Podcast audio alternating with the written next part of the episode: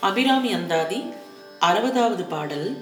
முந்திய பாட்டில் பாலரையே என்று கடைசி சொல் இருந்தது. இப்பாடலில் பாலினும் என்று தொடங்கி அந்தாதி செய்தார். இனி பாடலை பார்ப்போம். பாலினும் சொல்லினியாய் பனிமாமலர் பாதம் வைக்க.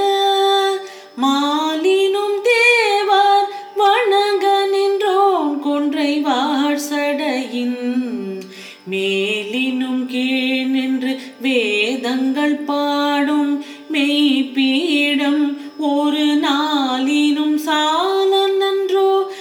அடியேன் முடை நாய் தலையே. முதலடி பாலினும் சொல் இனியாய். அபிராமியின் சொல்லின் சுவை பால் போன்றது. பாலை விட இனியது என்று சொல்கிறார். பொதுவாக பாலில் பெரிதும் சுவை ஒன்றும் இல்லை. அதனால்தான் பாலில் நாம் சர்க்கரை சேர்க்கிறோம். ஆனால் பால் என்பது பசும்பால் அது அருளால் வந்தது. அருள் சுரந்து ஊட்டும் ஆ போல் என்று மணிமேகலை சொல்கிறது. நாலு குட்டிகள் போட்டும் ஆட்டிற்கு இரண்டே பால் காம்புகள் தான் உள்ளன.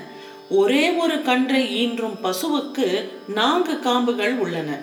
ஒரு காம்பின் பாதியே கன்றுக்கு போதுமானது. பிறகு ஏன் நாலு காம்புகள் என்றால் அவை மூலம் மனிதர்களுக்கு அருள் செய்வதே பசுவின் கோடையாகும். பாலுக்கு காரணம் அருள் இருப்பது போல் தேவியின் பேச்சுக்கு காரணமும் அருளே. ஆகையால் பால் என்று அவள் சொல்லை பாராட்டினார். அதுதான் இங்கே பொருள். சொல் இனியாய் என்றால் சொல்லின் இனிமை உள்ளவளே என்று சொல்கிறார். அடுத்த வரி பனி மாமலர் பாதம் வைக்க. அம்மையே உன் குளிர்ந்த தாமரை போலும் இந்த பாதத்தை வைப்பதற்கு என்று துவங்குகிறார். எங்கே வைத்தாள் என்பது இனிதான் வரும். மாமலர் என்றால் பெரிய மலர். மலர்களில் பெரியது தாமரை மலராகும். பனி என்றால் குளிர்ச்சியானது என்று பொருள். அடுத்த வார்த்தை மாலினும் தேவர் வணங்க நின்றோன். திருமாலை விட உயர்ந்த தேவர்கள் வணங்கும்படி நிற்கும் கடவுள் அதாவது சிவனை குறிக்கிறார். தேர் அதன் உருளைகள் அதை இழுக்கும் குதிரைகள் வில் வில்லோட நான் அம்பு முதலிய ஒவ்வொன்றும் ஒவ்வொரு தேவராக அமைத்து கொண்டு சிவன் முப்புறங்களை அழிக்க சென்றதும் ஒவ்வொரு தேவரும் தன்னால் தான் இது நடக்கப் போகிறது என்று நினைத்ததை உணர்ந்த சிவபெருமான் இவர்கள் துணையே இல்லாமல் சிரிப்பினாலேயே அழித்தார் என்று புராணம் சொல்கிறது. இது சிவனை பிற தேவர்களை விட உயர்வாக காட்டும் கதை. அடுத்த வார்த்தை கொன்றை வார் சடையின் மேலினும். வார் சடை என்றால் நீண்ட சடை கொன்றை மலர் சூடிய நீண்ட சடை. அதாவது சிவனின் தலைமேல் அபிராமியின் பாதம் வைக்கப்படலாம் என்று சொல்கிறார். அபிராமி சிவனை விட உயர்ந்தவளாக காட்டுவதற்காக இது வந்து சாக்த சமய குறிப்பாகும். அடுத்தது கீழ் நின்று வேதங்கள் பாடும் மெய்ப்பீடம் ஒரு நாளினும். ஒரு இடம் அபிராமியின் கால்கள் எங்கே இருக்கலாம்? திருவடிகள் சிவனின் தலைமேல் இருக்கலாம். அல்லது கீழ் நின்று வேதங்கள் பாடும் மெய்ப்பீடும் ஒரு நாளினும் என்று சொல்கிறார். அதாவது சாக்த மரபின்படி லலிதா மகா திரிபுர சுந்தரி மகா பத்மாட்டவி சூழ்ந்த இடத்தில் நடுவே சிந்தாமணி கிரகம் என்னும் நடுக்கோட்டையில் தான் இருக்கிறாள் அந்த அரண்மனைக்கு நான்கு திசையிலும் வாய்ப்படிகள் உண்டு. ஆகவே வட்டமான பீடம் அது.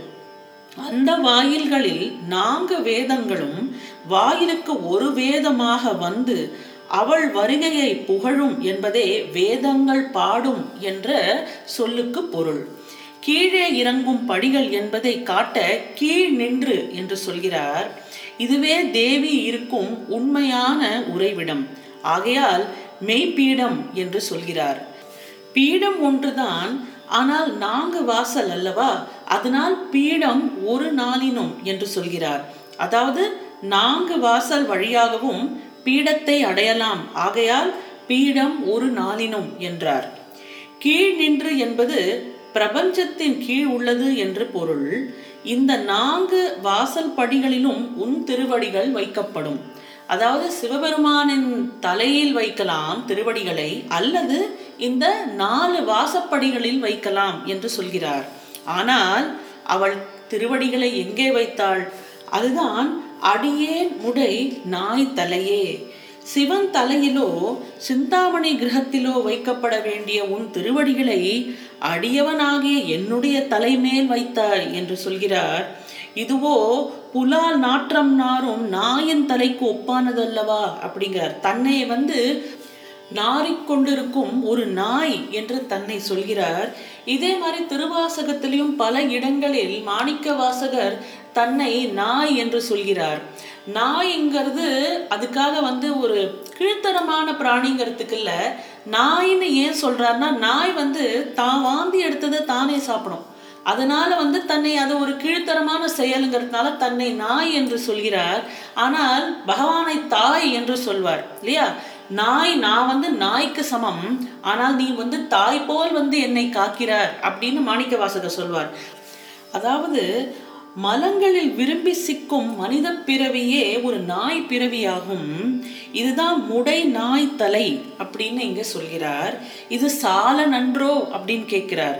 சிவன் தலை சிந்தாமணி வாயில் இவைகளை விட என் தலை மிகவும் நல்லதோ என்று கேட்கிறார். நன்றோ சிறந்ததோ?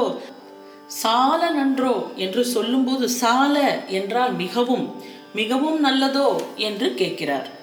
திருவாசகத்தில் வரும் சிவபுராணத்தில் நாயில் கடையாய் கிடந்த அடியேற்கு தாயில் சிறந்த தயாவான தத்துவனே என்று வரும். அதுக்கு ஒப்பாக பாலினும் சொல் இனியாய் என்று வரும் அறுபதாவது பாடல் இன்னும் ஒரு முறை இதோ.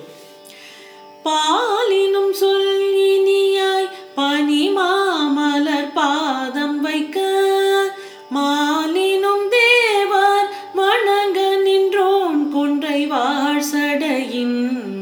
மேலினும் கீழ் நின்று வேதங்கள் பாடும் மெய்ப்பீடம் ஒரு நாளினும் சால நன்றோ அடியேன் முடை நாய் தலையே. அபிராமி அந்தாதியன் அறுபத்தி ஓராவது பாடலுடன் உங்களை நாளை சந்திக்கின்றேன். நன்றி வணக்கம்.